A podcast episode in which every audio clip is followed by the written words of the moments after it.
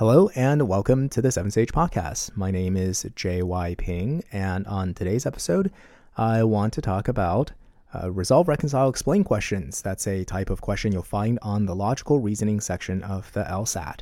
Uh, this is new, it's different. In the past, if you've been following the podcast, you'll know that I've spoken to uh, former students who've done really well and, uh, you know, what kind of study strategies they used uh, kind of test taking strategies. And there's also been a lot of like admissions talk on this podcast. But yeah, I want to do something different. I want to just actually talk about LSAT questions.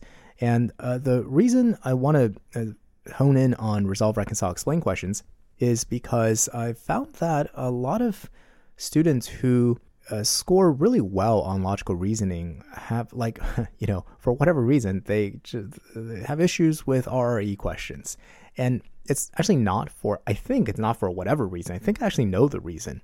Uh, the reason is because they are using a different framework, a framework for analyzing that kind of question, RRE question, which is divorced from um, all the other question types. And I, I don't like that. Um, I don't like that because it's unnecessary. I mean, you can do it. It's it's fine. It's not like it's not. There's nothing wrong with it. Uh, but if, I think there's just a better framework. You can you can look at RRE questions as just a slight modification on, say, a weakening question. Um, so I, would really try to uh, push this idea that there's a unity in logical reasoning, meaning the LSAT writers are fundamentally concerned about testing a couple of core concepts. Do you are do you have the ability to uh, figure out the support structure between statements? Right? Do you have the you know, and related to that, of course, is uh, assumptions. You know, an assumption is basically just where a statement is supposed to support another statement, but it's it's weakly supporting the other statement. You have to make some assumptions in order to say that statement one then strongly supports statement two. Right? Just in th- those few words there, I think I've captured like main point questions, MSS questions, must be true questions, weakening questions, strengthening questions, evaluate questions, necessary sufficient assumption questions, PSA questions, flaw or descriptive weakening questions, method of reasoning questions. Right? That's like most of logical reasoning. It just plays with your idea, your ability rather, to identify support between statements. And I, I want to submit to you that RE questions really are not different. Okay, so let me talk about how uh, people tend to view resolve, reconcile, explain questions, and and then I'll talk about how you can actually utilize your argument analysis um, strategies or abilities or framework uh, to view RE questions. Generally speaking, people tend not people tend to like sort of forget argument analysis when they're doing uh, RRE questions because well, there's no argument. You know, like what does a typical RRE stimulus look like? Well, let's just actually look at one. So I'm going to read from the June 2007 section 3 uh, question two, June 2007 prep test. That's the free one that the LSAC makes available. The stimulus says after replacing his old uh, gas water heater with a new pilotless gas water heater that is rated as highly efficient, uh, Jimmy's gas bills increased. That's it. Just one sentence. Well, there's a lot of information packed into that one sentence, but it's nonetheless just one sentence, and clearly it's not an argument. The author is not trying to convince you of anything. The author is just declaring, look, here's what happened. Okay, let's break down what happened. First, there's a guy named Jimmy. He had an old gas water heater. He got rid of it and replaced it with a new gas water heater. This new gas water heater has two additional properties. One is that it's pilotless, which I, I don't know what that means. It turns out that's not actually relevant, which, as an aside, the LSAT is pretty good about like stuff veering on technical knowledge. If you don't have technical knowledge, or things that veer towards technical knowledge, the LSAT generally doesn't punish you for that. So as it turns out in this question, it doesn't matter if you knew what pilotless meant. But anyway, so this new gas water heater that replaced the old gas water heater, okay, it's pilotless. And the other thing is that it's rated as highly efficient. That's it. Old heater replaced with new heater, and his gas bills went up. Again, no argument at all. The question stem is asking us to explain the increase mentioned above. And given that this is question two in the section, I'm sure a lot of you guys can already um, conjure up a bunch of different explanations for why, after replacing his old gas water heater with a new one, his gas bills increased. And yes, that's totally fine. And I think that this is, you know, bringing this question up because precisely to illustrate that almost by default, almost like can't help it. You, your mind just kind of goes to that uh, realm of like, well, I was just presented with a phenomenon in the stimulus. Let me come up with my own hypothesis, and that's really good. In fact, uh, I'll, here I'll read you one of the quote unquote right answer choices. It's an accept question, so there are four quote unquote right answer choices. Uh, one of them says Jimmy's utility company raised the rates for gas consumption following installation of the new water heater, right? Meaning gas just got more expensive, right? So even though you have a new gas water heater that may be more efficient than your old one, the amount of gas you might save in increased efficiency uh, doesn't wouldn't compensate for uh, just the fact that gas is like let's say 10 times more expensive now right? So i think people tend to just come up with these hypotheses to explain the phenomenon because that's the question that's what the question stem is asking us to do explain the increase explain the phenomenon above. And you're fine doing that. This framework that you utilize is totally fine except when the questions get difficult and the reason is because when the questions get difficult, you lose your subject matter expertise. Okay, so think about why it is that you were able to come up with an explanation for this phenomenon. And I'm sure you came up with other ones, right? Like, for example, maybe Jimmy's uncle moved in with him. And so now instead of having one person living in the house, he's got two people living in the house. And so it makes sense to assume that uh, gas usage would go up, right? And that's answer choice C, which is also a quote unquote correct answer choice. But the reason why you're able to come up with these hypotheses that explain the phenomenon is because you and I and pretty much everyone you know, we are all subject matter experts when it comes to utilities, basic utilities. Because I mean, we just we deal with them. You know, not on a day-to-day basis, just on like a, you know, being alive and living kind of basis. And it's because we have that subject matter familiarity or expertise, even, that when we read this phenomenon, the stimulus, it doesn't strike us as that bizarre, as that weird, right? It's like, yeah, Jimmy's gas bills increase. What's so weird about that? I can give you a hundred reasons why, even though he just replaced his old gas heater with a new one, his water bill might still go up in spite of that, you know, and just start listing all the different hypotheses. Okay, that's fine, but you know, it, it gets hard when they're talking about some species of uh, frog that you've never heard of and how their reproduction uh, cycle gets messed up uh, because of some environmental factors that you never considered. Right? They're in a in an RRE question like that, and that's the kind of question that I'm talking about, where like I, I find it, you know, where high scorers tend to not know what to do because they, they can't come up with their own hypotheses. And why should they be able to? It, of course, they shouldn't be able to. They have no subject matter expertise. They're just left scratching their heads thinking, like, oh, what the hell is going on here? You know, truly, this is mysterious. Truly, this is a um, phenomenon that is in need of an explanation. And I can't give you the explanation. So, answer choices, please help. Right. And I'm not saying like, I, I feel exactly the same way. Every time I do a new LSAT prep test and it's a hard RRE question, right? Like I am also stuck because I also lack subject matter expertise. Okay, but I want to introduce this new framework. Right, really, it's not a new framework. It's the same argument analysis framework that you use for weakening questions, right? Examining assumptions that the author or the argument has made. But new in the sense that maybe you've never thought about RRE questions, you never looked at RRE questions through these uh, this framework before.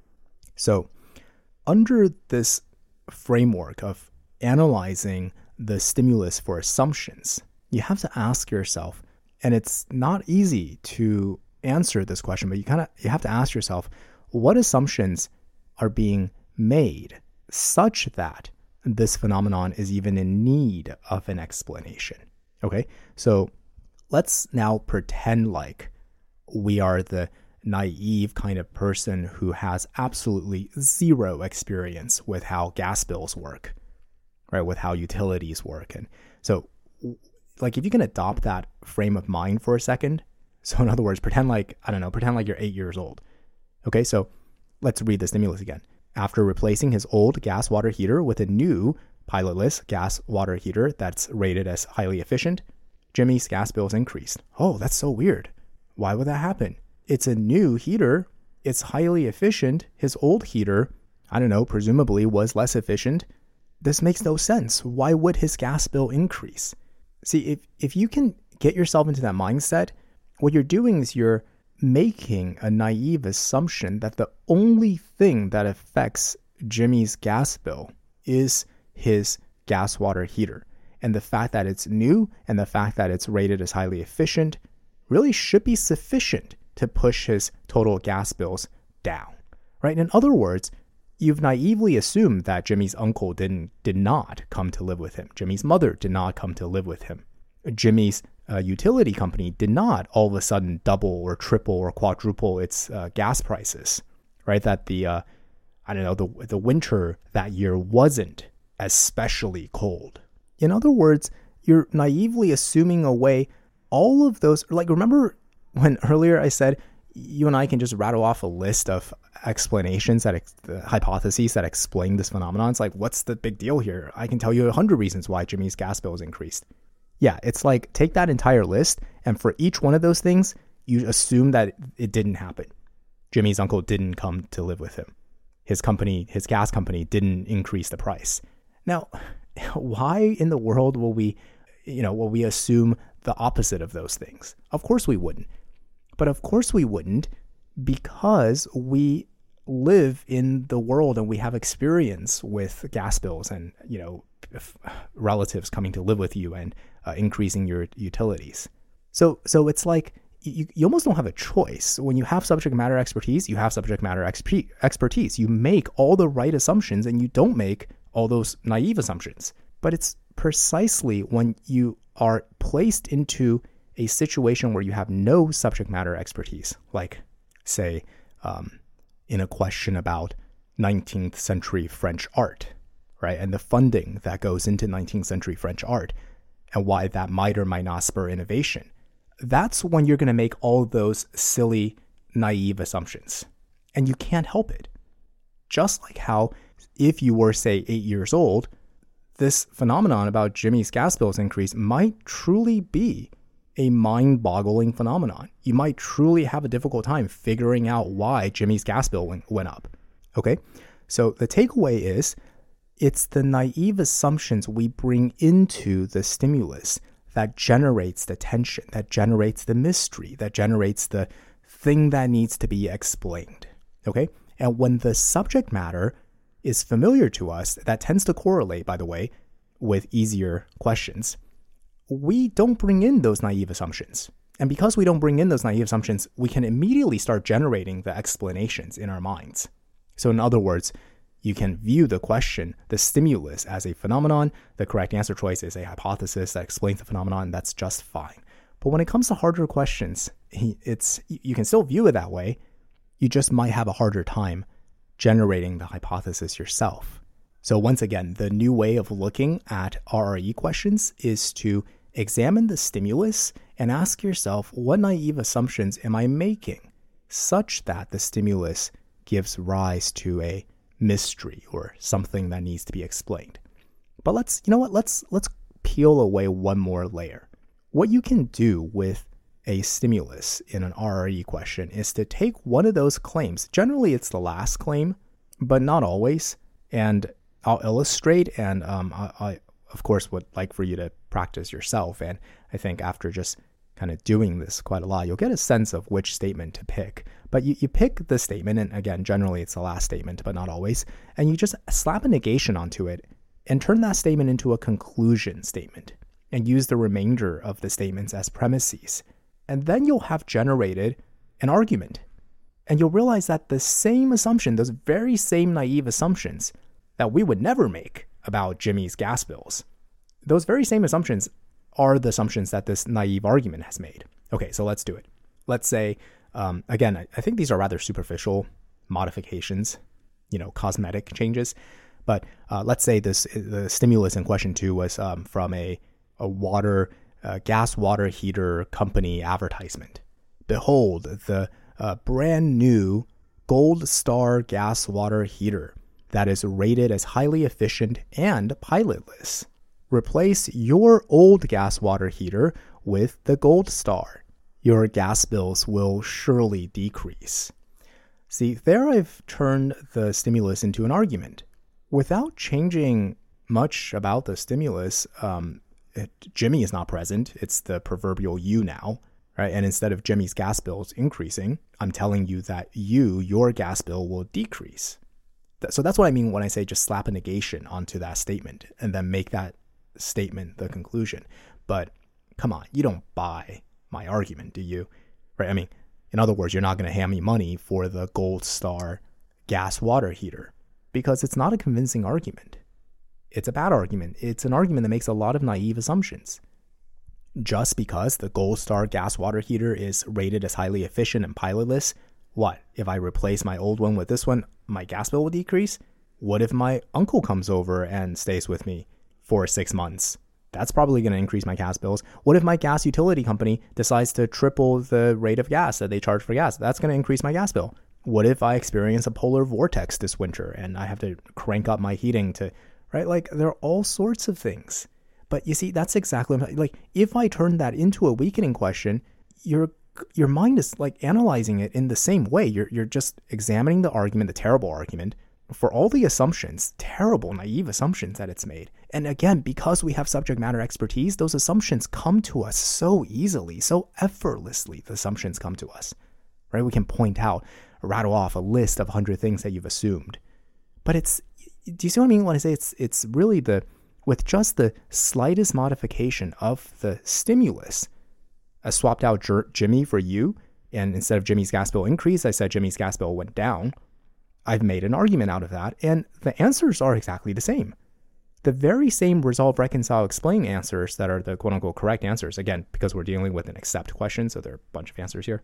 But the very same ones work for the now newly minted weakening question. Because, right, because of the unity of logical reasoning. Even in resolve, reconcile, explain questions, you can view them as testing your understanding of the support structure between statements. Or another way to say it is they're testing your ability to identify assumptions that have been made. Okay, so let's now turn our attention to a much more challenging RRE question. And in fact, this is the only other RRE question in the June 2007 prep test. This is from section 2, question 25, and it's about 19th century French art. This is a question where I think yeah, it's it's probably safe to say that we don't have subject matter expertise. I mean, you know, maybe you, you studied art history, so okay, uh, you luck out. But uh, for most people, I think probably no subject matter expertise, and you'll just, you'll see that it's it's far more challenging to come up with your own hypotheses because, well, because we can't help but make those naive assumptions that get us into this, you know, mire of like scratching our heads and not really knowing what's going on totally different from Jimmy and his gas bills when we don't make those naive assumptions because we do know what's going on. Okay, so let me just again read the stimulus first. Okay, says during the 19th century, uh, the French Academy of Art was a major financial sponsor of painting and sculpture in France. Fine. So 1800s, painting and sculpture, who sponsored it, who financially sponsored painters and sculptors? Uh, it's the French Academy. Sponsorship by private individuals had decreased dramatically by this time. Okay, so I suppose aside from the academy, you could just have individual rich people sponsoring painting and sculpt- sculptures, but we're told that it's decreased dramatically. So forget it. They, they don't exist. Let's just say they don't exist. Okay. And because the academy discouraged innovation in the arts, and there was little innovation in 19th century French sculpture. Okay, that makes sense we already knew that in the 1800s, French sculpture was um, a major financial sponsor of French sculpture was the Academy. And now you just told me that Academy, hey, they don't like innovation. They discourage innovation. So it makes sense that if you look at 18th century French sculpture, that you wouldn't find much innovation. But here's what doesn't make sense. And this is the thing we're asked to explain in the question stem.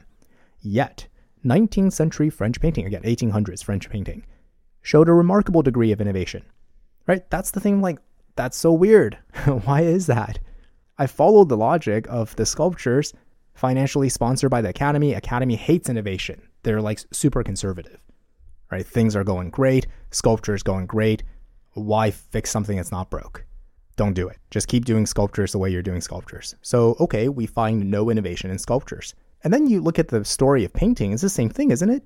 Major financial sponsor painting is also the Academy. The Academy is conservative, they don't like innovation, but why is there innovation? Not just a little bit of innovation in painting, a remarkable degree of innovation.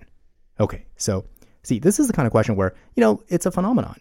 It is kind of a mysterious phenomenon. We are searching for a hypothesis to explain this phenomenon, and the correct answer choice is um, says that because stone was so much more expensive than paint and canvas, right? Stone being the, well, the material you work with for sculpture versus paint and canvas being the material you work with for painting, right? And stone was just so much more expensive than paint and canvas.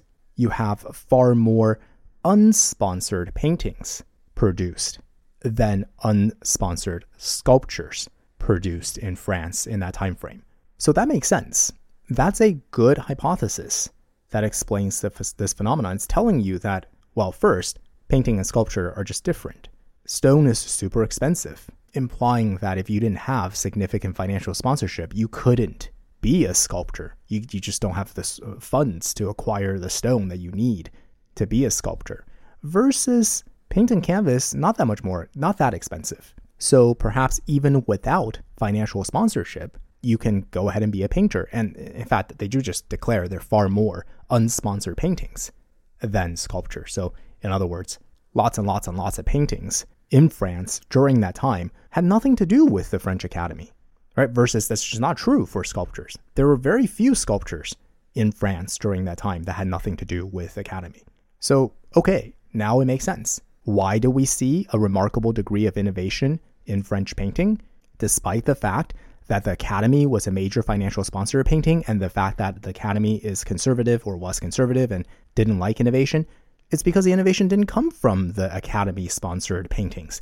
The innovation came from the unsponsored paintings. They weren't taking the Academy, Academy's money. They can do whatever they want. And that just can't happen for sculpture because if you don't take the Academy's money, sorry, you're just not going to be a sculptor. You have there there's, you know, they already said sponsorship by private individuals decreased dramatically. Okay, so that's the standard framework of RRE. The stimulus is a phenomenon. The correct answer choice is a hypothesis that explains the phenomenon. Fine. Now let's use this new framework of argument analysis. The very fact that we felt like there was something in need of ex- explaining is because we lacked subject matter expertise. Imagine if you were an art historian and you knew everything there was to know about 18th, sorry, 19th century French Academy sponsored painting and sculptures. You'd be like, what's there to explain? What do you mean? Yet, 19th century French painting showed a remarkable degree of innovation. That's not a mystery. I'll tell you exactly why 19th century French, right? Because you already know this. You're you're the subject matter expertise, right? You know that the answer is because you just didn't need a sponsorship financially to do painting in 19th century France. So the fact that the academy is all conservative and stuff, that's not relevant to you. Okay? But we're not subject matter expertise, experts rather of course we bring in this. And so because we're not, we can't help but bring in our all our naive assumptions, one of which being, well, shouldn't painting be just as reliant financially on the academy as sculpting is financially reliant on the academy? You know, it turns out the answer is no, but how how are we supposed to know that? Okay, so let me uh, again just do some cosmetic surface level modifications to the stimulus and I'll change it from uh, the current stimulus, which is not an argument, it's just a statement of facts.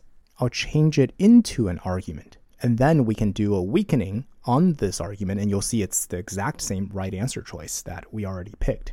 Okay, so uh, let me just, it just feels weird to talk about this in the past tense, so I'm going to talk about it in the present tense today instead of during the 19th century. I'm going to say today, the French Academy of Art is a major financial sponsor of painting and sculpture in France.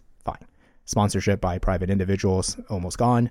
And because the Academy discourages innovation in the arts, we see very little innovation in 19th century French sculpture. Sorry, 19th century. In modern, contemporary French sculpture. sculpture.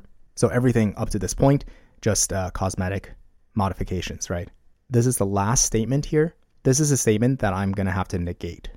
Originally, the statement reads, Yet French painting showed a remarkable degree of innovation. I'm going to negate that, right? So I'm going to say, therefore, right? You negate it and you add the conclusion indicator. to turn this into an argument. Therefore, we will not see much innovation coming out of French paintings. That's it. Right? Again, the argument seems like it makes sense. Imagine this time I think it's easier uh, versus uh, the gas heating bills, but uh, imagine you don't know anything about French art. Doesn't this argument make sense? I think it makes a lot of sense.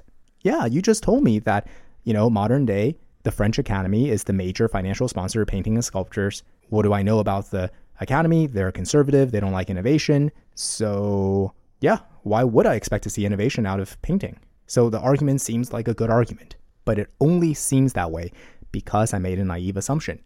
I assume that financial sponsorship from the Academy is actually important for painting, right? That assumption might hold true for sculpture because, again, the cost of producing a sculpture is just so much higher than the cost of producing a painting. And so, it, it, you know, in the sculpting world, that assumption is true. But in the painting world, that assumption isn't true. As answer choice, you know, it's the same answer choice. Look, because stone, and again, I have to update the tense, uh, is as was, I have to say is. Because stone is so much more expensive than paint and canvas, there are far more unsponsored paintings produced in France right now than there are unsponsored sculptures produced in France. With that answer choice, my assumption is shattered. Now I'm like, oh, right, okay. I didn't think about that right? Like painting's actually kind of cheap. All you need is just some paint and a canvas. Yeah, do I really need a sponsor? I think I have 20 bucks in my pocket. I can probably buy some paint and, you know, start being a painter. Okay, so just to kind of sum it all up, what I'm claiming here is that RRE questions, you don't have to think of them as disjointed from the other LR question types that revolve around argument analysis, right? Hopefully, uh, I've demonstrated and you know there are only two RRE questions in the June 2007 prep test, but you can do this with. Here, I'm really tempted to say every single RRE question, uh, but let me just play it safe and say like 99% of the RRE questions you can do this with, right? And if you take the original stimulus of the RRE question, that is to say, it's not an argument, just a statement of facts, and then on the other hand, you hold the transformed version of the stimulus, where you add a conclusion indicator to the last statement, and then you negate the last statement, so you make it an argument. If you look at those two stimuli side by side, the very same assumptions, naive assumptions, that's required to generate this sense of mystery or something in need of explanation for the first stimulus is the same naive assumptions that the second stimulus, that is, to say, the argument stimulus, made right? And both of those naive assumptions gets overturned in the correct answer choice. So that was abstract, and I know that was a lot to take in, especially uh, without seeing the question in front of you. So uh, I'll just illustrate that point again by looking at the French Academy question, right? The naive assumption that we made is that as a painter in France in the 19th century, in order to be a painter, you depended upon the financial sponsorship of the Academy. That's why it's so weird that in the 19th century there actually was a remarkable degree of innovation, because you would expect, having made that naive assumption that as a painter you financially depend upon the French Academy, you would expect that there wouldn't be much innovation because the Academy doesn't like innovation. Okay, so that's the naive assumption we bring into the stimulus to generate the tension. Now, it's the very same assumption when we convert the stimulus into an argument and do a weakening on it, right? And the conclusion now says so we'd expect that a modern French painting wouldn't show any innovation. Why not? Well, because the French Academy is the financial sponsor of painting, and the French Academy doesn't like innovation. So doesn't it follow that uh, you would you would expect to see zero innovation or at least very little innovation from French painting? Yeah, it would if you make that very same naive assumption that painting actually depended upon the financial support of the Academy right? So you see what I mean? It's both the same assumption, and it's exactly that assumption that C overturns. He's like, hey, look, painting's actually really cheap. C being the correct answer choice. Sorry, I don't know if I mentioned that before. Right? He's like, look, painting's really cheap. You can actually just do painting on your own. You don't need support from the academy. Right? It's like, oh, okay, now I get it. All right. So hopefully having this new framework to understand and evaluate and think about RRE questions will allow you to bring RRE questions back into the fold, so to speak. Right? I, I, I try to push this idea of the unity of LR, meaning, look, yeah, yeah, there are a lot of different question types, and you do need to pay attention to question types, but question type differences are superficial. There's a deep similarity and relatability and transformability from one logical reasoning question type to another. Okay, so we looked at uh, just two RRE questions today and transformed them into weakening questions. And it was, you can see it's a very minor transformation. Change out the question stem, of course. Instead of RE question stem, you got to swap in uh, for a weakening question stem. And then it's just you take the last statement, add a conclusion label on it, therefore, and so, and then slap a negation on it. And you got yourself an argument ready to be weakened by the exact same right answer choice that was the right answer choice for the original RRE question. Uh, next time, we're going to do this in reverse. we're going to take some weakening questions and see how we can generate RRE questions out of them, right? Because you'd expect if it's truly transformable in one direction, it should be transformable in the other direction as well. And you'll see that it, it is. Although I do want to just as a caveat, it's probably less helpful to transform a weakening question into an RRE question than it is to transform RRE question into a weakening question. Remember, I started this whole topic because I found that high scorers on LR tend to have trouble with RRE questions. And I think the reason is because you're, I mean, maybe you're one of them. I submit the reason is because you're not thinking about RRE questions as assumption based. So try this out, you know, practice with this. Take RRE questions, transform into weakening questions, and see for yourself how the correct answer choice is still the correct answer choice because what it's doing is it's dislodging, you know, it's contradicting this naive assumption that we helplessly bring into the stimulus, helplessly because we are not subject matter experts. And I think you'll see that uh, you'll have a more holistic understanding of RRE questions, right? You'll see how it just is a variant on the other types of questions. Okay, so I think that's it for today. Uh, thanks for your time. And I hope this made sense. I hope this was helpful. If you have any comments, suggestions, feedback, please email us at podcast at 7sage.com. And if you did find this episode or other episodes helpful, please do leave us a review on iTunes, Stitcher, Spotify, wherever you get your podcasts from. Um, seriously, that really helps a lot. Thank you very much and see you next time.